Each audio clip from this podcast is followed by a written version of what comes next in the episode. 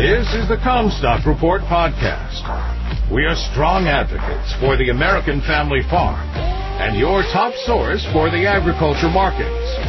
And now, here's your host, David Kruse. This is David Kruse with the Commstock Report. Changing the world for the better. Ukraine President Zelensky has had an extremely productive past several days. After a sweeping tour of Europe picking up billions in new aid, embracing European heads of state, and traveling in donated aircraft, he detoured to the East to scold Arab nations for their support of Russia. Those Arab leaders can see the solidarity of the European coalition of support for Ukraine and economic banishment of Russia from the world community. They will benefit from the loss of Russian production in the global energy markets as Russian production capacity declines as it will long term without Western technology. They also get to see firsthand that any Russian military kit that they have is inferior to ours. The Saudis benefit from having U.S. military equipment, but then again depend on us to have it serviced and upgraded. Note that there were two Saudis on the latest trip to the International Space Station, showing something else that money can buy. Then Zelensky traveled to the G7 summit in Hiroshima, Japan in a French government aircraft, landing like a rock star. Further economic sanctions were extended to Russia to make it more difficult for them to fund their war. They had found ways to circumvent things such as the cap on their oil price, and adjustments were made to make them more effective. A few years ago, most would have considered the current coalition of EU nations that is formed against Putin and Russia would have been unimaginable, but here it is. It doesn't hurt that Putin is indicted as a war criminal by the World Court, something relegated to only the worst world villains, although that has not negated support for him in some dark corners of the United States. The meeting in Japan was a rally around Western principles of democracy, highlighting the economic clout of the G7, plus invited guests considered to be friends of the coalition. China fears a NATO-like coalition in Asia, but it is formed in all but name. U.S. hawks compare the U.S. Navy to China's and worry about our leverage. That's fine. We need more ships, so the alarm over the growth of China's Navy may provide the incentive to expand ours.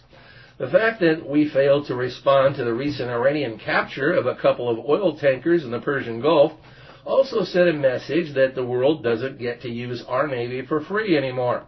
They need to step up. First off, the Chinese Navy is not blue water. A lot of its ships would fit in our Lake Okoboji. In other words, most of it is incapable of operations outside the South China Sea. Next, when you add the navies of other nations allied to ours, the combined naval force that we have in the region far dominates.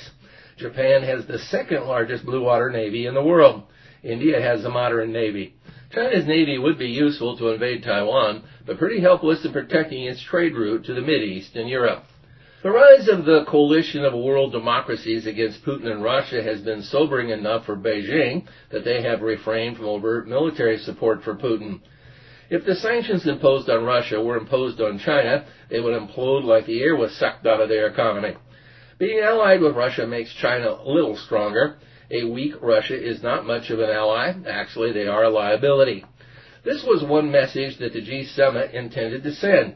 The biggest surprise of all from the war in Ukraine was the coalition of European countries coming together with the earnest will commitment that they have made and followed through on to counter Russia. The second biggest surprise was the confidence and commitment of Ukraine to fight for itself. These two surprises taken together have changed the world for the better. The Ukraine offensive will begin when they are ready. They're building a new army with combined force types that should be able to execute comprehensive coordinated operations. The Russians have dug in and it has not worked to attack an entrenched enemy since our civil war. Ukrainian generals have not been that stupid so far, so why would they start now? They have been organizing a very cosmopolitan array of different hardware, training their troops, and setting up the logistics to follow through on gains. My strategy would be to flank a portion of the Russian army somewhere and then encircle it, cutting it off from support.